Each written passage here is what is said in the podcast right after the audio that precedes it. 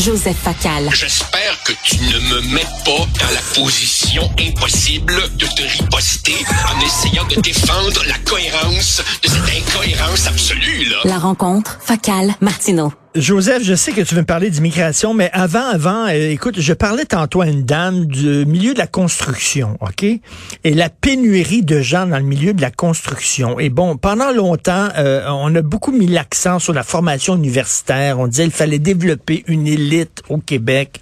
Il faut envoyer nos jeunes à l'université. Euh, tu sais, ce qu'on veut pour nos enfants, c'est qu'ils soient heureux et qu'ils gagnent bien sa vie. Et si ton fils, mettons, euh, ou ta fille, te dit, ben moi, ça me tente d'être peintre en bâtiment. Est-ce que tu vas être euh, découragé? Parce que mon fils, moi, je le regarde, puis je pense pas qu'il va aller à l'université. Je crois pas. Là. Il me dit, ah, papa, tu sais, les, les, longues études, puis tout ça. Il veut être agent immobilier. Il veut vendre des maisons. Bon, euh, ben c'est correct. Ça, ça en prend, un job comme ça. Est-ce qu'on a mis trop l'accent sur la formation universitaire, on oublie les métiers? Parce que je veux dire, là, dans tu sors avec un bac en sociaux puis une maîtrise en sociaux, pas sûr que tu vas te trouver un job. Tu, mais t'es formé en, comme peintre, là. Tu vas gagner très bien ta vie, là, mon gars. Richard, tu viens de dire euh, quand on sort avec un bac ou une maîtrise en sociaux, euh, rien n'est évident. Je peux même te dire que quand tu sors avec un doctorat en sociaux, rien n'est évident parce que je dis souvent la blague que ma première vraie job, ben ce fut Oh non, ok, on va on va contacter euh, Joseph par téléphone parce que j'ai bien hâte de voir c'était quoi sa vraie job. J'imagine qu'il y a eu une jobine qui avait rien à voir avec la sociologie, mais euh, c'est ça. Mon fils, je ne pense pas qu'il va aller dans des longues études universitaires. Puis c'est correct. L'important, c'est il va-tu être heureux, il va-tu bien gagner sa vie? Donc euh. Voilà. Mais, mais, mais, en même temps, il, il faut se remettre dans, dans, dans, un contexte historique. Au moment où, au Québec, on a ouvert toutes grandes les portes de l'université au nom de l'accessibilité et de la démocratisation, à cette époque-là, le Québec avait un réel retard documenté en termes de diplomation universitaire. Et c'est vrai qu'il fallait euh, bâtir de toutes pièces au forceps une espèce de élite intellectuelle. Donc, à une certaine époque, qu'on ait poussé massivement les jeunes à l'université pouvait se comprendre. Aujourd'hui, évidemment, comme si souvent le cas au Québec et ailleurs, on part d'une bonne intention, mais on ne sait pas descendre à la bonne station. On va trop loin. Et donc, on se retrouve non seulement avec une pénurie dans les métiers, mais plus que ça, Richard on, se retrouve avec à l'université, et je sais de quoi je parle, des tas d'étudiants qui sont des espèces de, de touristes académiques. Ils sont totalement perdus. Ils sont même pas heureux d'être là. Ils sont même pas heureux d'être là. En même temps, tu sais, en tant que parents, ça vient nous chercher. Dans la mesure où on ne l'avouera pas, hein, mais quelque part, c'est faire une espèce de deuil de comprendre que ton fils ou ta fille suivra pas tes traces, puis il fera sa propre mais, voie. exactement. mieux. Exactement. Tu sais, les transclasses, moi, je suis un transclasse. C'est-à-dire que je viens d'un milieu ouvrier et j'ai accédé à des études supérieures. Je suis dans un autre milieu maintenant. Mais les transclasses, ça se fait de l'autre côté aussi. Et on, on aime le cinéma. Five Easy Pieces un de mes grands films. Jack Nicholson, qui vient d'un milieu élitiste, cultivé, etc., qui décide, lui, d'aller travailler dans la construction. Parce que c'est ça qu'il aime. Et sa classe, sa famille comprend pas. Puis pourquoi tu nous as trahis, puis tout ça. C'est un transclasse, mais de l'autre côté, mais le gars, il est heureux en construction. C'est ça qu'il veut. Oui, tout à fait. Et, et en même temps, j'ai l'impression quand même, Richard, qu'on progresse. Euh, d'une part, on comprend la nécessité de revaloriser les métiers. Écoute, pour tout te dire, je me rappelle quand M. Parizeau était chef du PQ, pas hier ça, à un moment donné, il prend la tête du parti et il dit il faut revaloriser les formations professionnelles, c'est un désastre. Là, je te parle milieu des années 90. On l'entendait dire ça. Il avait l'air d'un extraterrestre. Il était seul à parler de ça. Là. Revaloriser les métiers, c'est quoi cette affaire-là? Ben, il était euh, un quart de siècle en avance.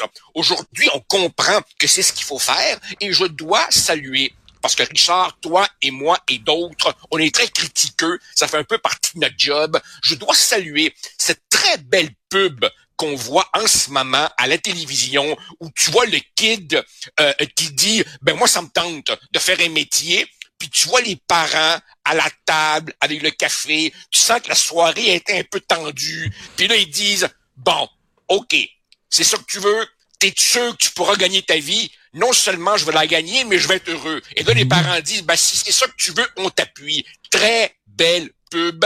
Et je pense que peu à peu, on va dans la bonne direction. Tout n'est pas toujours mauvais ici, hein, On fait aussi des bonnes affaires. bon, excuse-moi, je t'ai amené sur une autre, euh, une autre voie, comme on dit. Mais t'es un bon jazzman, toi. T'es bon dans l'improvisation. Euh, écoute, ah, on revient à ton sujet, euh, l'immigration. Écoute. Hier, Richard, on n'a pas eu le temps, enfin, non pas eu le temps, je l'ai pas vu passer un très intéressant article signé Jean-Louis Bordelot dans le Devoir de hier. Tu as, comme moi, comme tout le monde, entendu parler de ce lobby torontois appelé l'initiative du siècle, qui veut que au Canada, en 2100, on ait 100 millions d'habitants, ce qui suppose évidemment une hausse atomique de, des seuils d'immigration. eh ben, ce même lobby a commandé une étude sur la perception qu'ont les Canadiens de cette hausse des seuils. Et il est fascinant de voir les résultats. On apprend, on apprend que de l'an dernier à aujourd'hui, en une année à peine, le nombre de gens qui disent wow, trop c'est trop a augmenté de 17 L'an dernier, seulement 27% des Canadiens disaient on accueille trop de monde. Là, le nombre de gens qui disent on en accueille trop est passé à 44% en un an seulement. Et, Joseph, et, Joseph, ce qui est, ce qui est drôle là-dedans, c'est que même les immigrants trouvent qu'il y a trop d'immigrants. Bon, alors là, euh, tu, tu, m'enlèves les, les, mots de la bouche. Tu disais tout à l'heure que tout était un transclasse. Eh bien, justement, cette conclusion qu'on va trop vite, elle est transversale, elle, elle aussi. Parce qu'effectivement, même des immigrants de première génération, donc des gens nés ailleurs, disent, wow, wow, wow, on va trop vite. Même, même des Canadiens riches, très fortunés, dont on pourrait croire qu'ils veulent du cheap labor et qu'ils sont bien à l'abri dans leur beau quartier, même eux disent, wow, trop c'est trop. Puis encore plus que ça, les libéraux, les néo-démocrates, donc les partis historiquement pour le plus, plus, plus, eux aussi disent, wow, on pourrait-tu se calmer? Et, l'auteur euh, euh, dit que, évidemment, cette hausse tient pas tellement à un malaise culturel, elle tient à la conjoncture économique, dans la mesure où on sait tous que depuis longtemps, il y a une crise du logement, et au moment où le monde d'ici ont de la peine à se loger, on en ferait venir encore plus. Quoi? Ils vont emporter leur maison avec eux? non, évidemment mais Le, mais le ministre, le ministre disait, ils vont construire des maisons. C'est ça qu'il disait, le euh, ministre. Ah, mais, mais, Alors, alors, lui, alors lui, lui, Mark Miller, là, écoute bien, Richard. L'autre jour, non, non, non, non, non, non, non écoute-moi bien. L'autre jour, tu m'as, tu m'as cité les paroles de Thomas Mulcair et tu m'as mis au défi de ne pas rire. Je ne relèverai pas le défi si tu me demandais de ne pas rire devant certaines des élucubrations du ministre Mark Miller, qui alors lui vraiment est dans une autre catégorie pour ce qui est de dire des âneries. Mais, mais, j'ai aimé le texte du devoir, mais tu sais quand le texte du devoir dit il n'y a pas de malaise culturel, c'est vraiment c'est économique. Euh, non, moi je pense que quand tu grattes un peu, euh, le multiculturalisme zélé de Justin Trudeau ne passe pas. Puis moi j'adore lire sur Internet, sur leur site, le Globe and Mail, le National Post, je vais voir les commentaires des lecteurs en bas des textes. Il y a beaucoup, beaucoup de Canadiens qui sont mal à l'aise avec le multiculturalisme à la Trudeau. Ben, ben justement, Richard. Alors, alors évidemment, premier point, oui, tu as raison. Il y a une de malaise culturel quand les nouveaux arrivants ont clairement des valeurs aux antipodes de, de, de, de, de, celle de la culture dominante. Tu sais, quand le Chilien arrive ici, Christy, à part l'espagnol, il vit comme nous. Tu sais, il n'y a, pas, y a pas de problème là. Mais Mais tu sais ce que le Canada anglais pense du Québec? Sur ces questions-là. Hein? Nous sommes des ethniques arriérés, nous sommes, comme disait Amir Attaran, l'Alabama du Nord, je ferme les guillemets. Or, que dit l'étude en question? Elle dit que le Québec est, de toutes les provinces canadiennes, celle où le sentiment général d'ouverture et d'accueil envers les nouveaux arrivants est le plus élevé. Je répète, le Québec est statistiquement la société la plus ouverte aux nouveaux arrivants.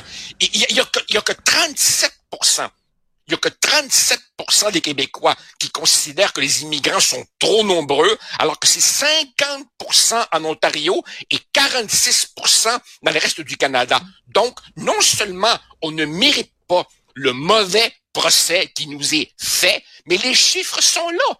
On est la province canadienne la plus ouverte. Mais, si tu me dis qu'on est ouvert jusqu'à la bêtise, c'est possible. On est quand même la province la plus ouverte.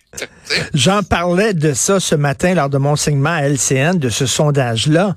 Mais c'est pas le premier sondage qui démontre avec des chiffres qu'on est ouvert à l'immigration, mais les gens qui veulent nous catégoriser comme des intolérants, ils s'en foutent des chiffres. Ils s'en foutent de la réalité de ces études-là. Ils vont continuer à dire qu'on est fermé. En fait, Richard, non, seulement ils s'en foutent, mais je te dirais que de tous les thèmes du débat public, l'immigration est celui dans lequel, à propos duquel, le discours public est le plus éloigné de toutes, toutes, toutes les études qu'on a. On a plein d'études. Je pourrais t'en envoyer des caisses. Est-ce que l'immigration euh, solutionne la pénurie de main-d'œuvre? Non. Pour qu'elle solutionne la pénurie de main-d'œuvre, il faudrait que le profil du poste vacant corresponde parfaitement au profil du nouvel arrivant. Un trou, une cheville. C'est pas ça. Euh, euh, qu'on voit en ce moment. Est-ce que l'immigration euh, solutionne le vieillissement de la population? Non, parce que l'âge médian de l'immigrant est trop proche de l'âge médian au Canada pour que ça change quelque chose. Et si en plus l'immigrant fait venir ses vieux parents ensuite, ben si l'idée c'est de rajeunir la population, mettons qu'on se tire dans le pied, tu sais, est-ce que l'immigration génère de la richesse? Oui, sauf que l'immigrant garde pour lui la totalité de la nouvelle richesse euh, qu'il crée. Euh, Est-ce que sur le long terme, les impôts et taxes versés sont supérieurs ou inférieurs aux dépenses publiques? On ne le sait pas. Mais on sait qu'à court terme, loger tous ces gens-là, éduquer tous ces gens-là, c'est un coût considérable. Toutes ces données existent, mais on veut surtout pas Et Joseph, ce sondage-là a été effectué, commandé par l'initiative du siècle. C'est eux autres qui font la promotion de 100 millions d'habitants euh, euh, en 2000. Euh. Et, est-ce qu'ils vont en tirer les conclusions qui s'imposent? Est-ce qu'ils vont dire, ah ben là, regarde, notre étude montre qu'on va trop vite, on va mettre des breaks? Mais ça, ça, Richard, c'est la question qu'il faut poser à Ding et Dong, c'est-à-dire à Justin Trudeau et à Mark Miller. Non, mais ultimement, c'est eux qui décident, là, tu sais. L'initiative du siècle, la gang de Dominic Barton et compagnie, c'est un lobby parmi d'autres. Ces gens-là, évidemment, poussent, poussent, poussent, mais ultimement, les volumes sont déterminés par le gouvernement libéral. C'est à lui qu'il faut poser la question. J'ai hâte de voir ce qu'ils vont faire avec ça. Et pourquoi ils ont commandé cette étude-là? Est-ce qu'ils avaient, est-ce qu'ils avaient une puce à l'oreille? Quelqu'un leur disait peut-être qu'on va trop vite, etc. Pourquoi ils ont commandé l'étude? On ne sait pas trop trop.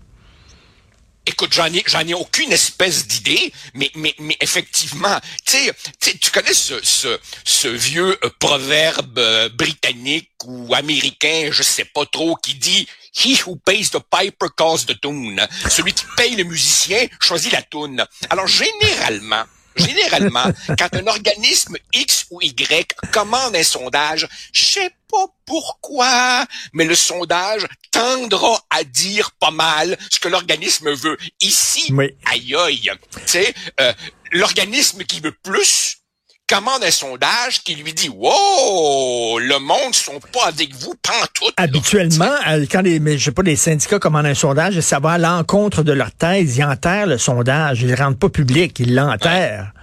Là, ce sondage-là a été dévoilé publiquement, là. Ah non, écoute, Richard, vraiment, sur, sur, sur les niaiseries du débat euh, d'immigration, on en aurait pour des, des, journées, comme par exemple, par exemple, il se passe pour une journée sans que quelqu'un nous dise il faut énormément plus d'immigration au Québec pour freiner euh, le déclin du poids du Québec dans le Canada. Allô? C'est parce que le poids du Québec dans le Canada décline sans arrêt depuis 1867. Vous étiez où pendant les 150 dernières années? Alors, un texte très intéressant de Jean-Louis Bordelot dans Le Devoir, spectaculaire bon de la résistance à l'immigration au Canada. Merci Joseph. Bonne journée. À demain. Salut Richard. Merci aussi.